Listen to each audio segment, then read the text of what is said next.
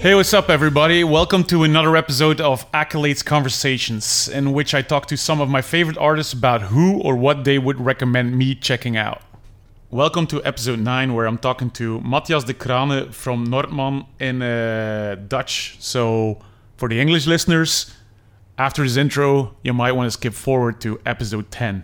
Matthias de Krane is a Belgian saxophone player who's a member of Nordman and MDC3. I spoke to Matthias about John Lurie, a musician, painter, actor, director, and producer. He co founded the Lounge Lizards Jazz Ensemble, acted in 19 films, including Stranger Than Paradise and Down by Law, composed and performed music for 20 television and film works, and produced, directed, and starred in Fishing with John. In 1996, his soundtrack for Get Shorty was nominated with a Grammy Award, and his album, The Legendary Marvin Pontiac Greatest Hits, has been praised by critics and fellow musicians.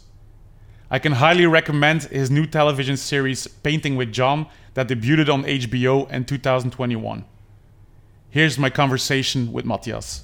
Het is eigenlijk zo, toen als ik de vraag kreeg van u, dan, dan ehm, de eerste persoon dat, dat altijd in mijn hoofd oppopt is, eh, is John Lurie. Saxofonist van de Lounge Lizards en acteur en schilder ook ondertussen. Ik heb die al een paar keer vernoemd in interviews en zo. En ik wou eigenlijk op zoek gaan naar iemand anders om een keer wat origineler voor mezelf uit de hoek te komen. Maar het is uiteindelijk iemand die toch nog altijd naar mijn gevoel wel te onbekend is. Ik heb aan het conservatorium gestudeerd uh, in Gent, jazzmuziek.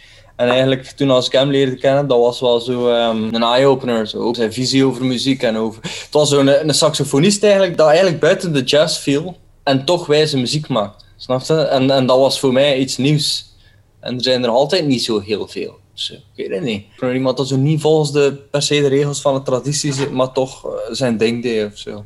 Desert Blues uh, zit er heel veel in, in zijn, in zijn projecten, maar heel veel, heel veel Afrikaans getint uh, invloeden. Is dat door, door te studeren aan het conservatorium dat je dat dan leert kennen? Of door zelf op een zoektocht te gaan? Dat was eigenlijk, eigenlijk gewoon een examen met, met een filmmaker, Victor van Rossum. Je moet die anders maar een keer opzoeken. Die heeft een grappige documentaire gemaakt. Dus uiteindelijk is die zelf tot bij John uh, geraakt uh, nu. Uh, vrij recent nog om een documentaire van hem te maken.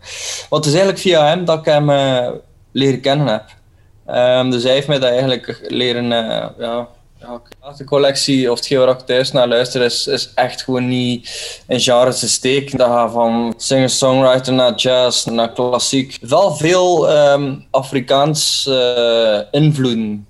Ik vind wereldmuziek is een gigantisch rare term. Dat dekt alles wat, dat, wat ja. dat hier van hier is. Wat dat eigenlijk echt, dat is een van de meest bekrompen termen die ik gebruik. Ja, moet ik zeggen. Veel Afrikaanse dingen. En als ik naar het buitenland ga, dan probeer ik ook meestal wel zo'n record shop te vragen van is hier iets liggen dat lokaal is en dat zo een beetje uit een boot valt. Ik ken nu veel van die, uh, gelijk Stella Chiwishe is iemand dat ik nu uh, een vrij wijze plaat heb van gekocht. En dat is een Bira, eigenlijk handpiano uit Zimbabwe. Um, en dan Mali Blues vind ik echt de max. Dus van die, van die desert blues uh, stuff, Mea Hu. Le bijvoorbeeld uit Zuid-Soedan. Echt een whole range. Um, ik ben daar zelf geen kenner van, maar ik probeer dat al zo een beetje op te slaan en een beetje te kijken van wat dat waar komt. Fun times talking to Matthias about John, but as you heard, it didn't take long for us to start nerding out about music. Next week, in English again, we got a big guest talking to legendary mixer and producer Steve Albini.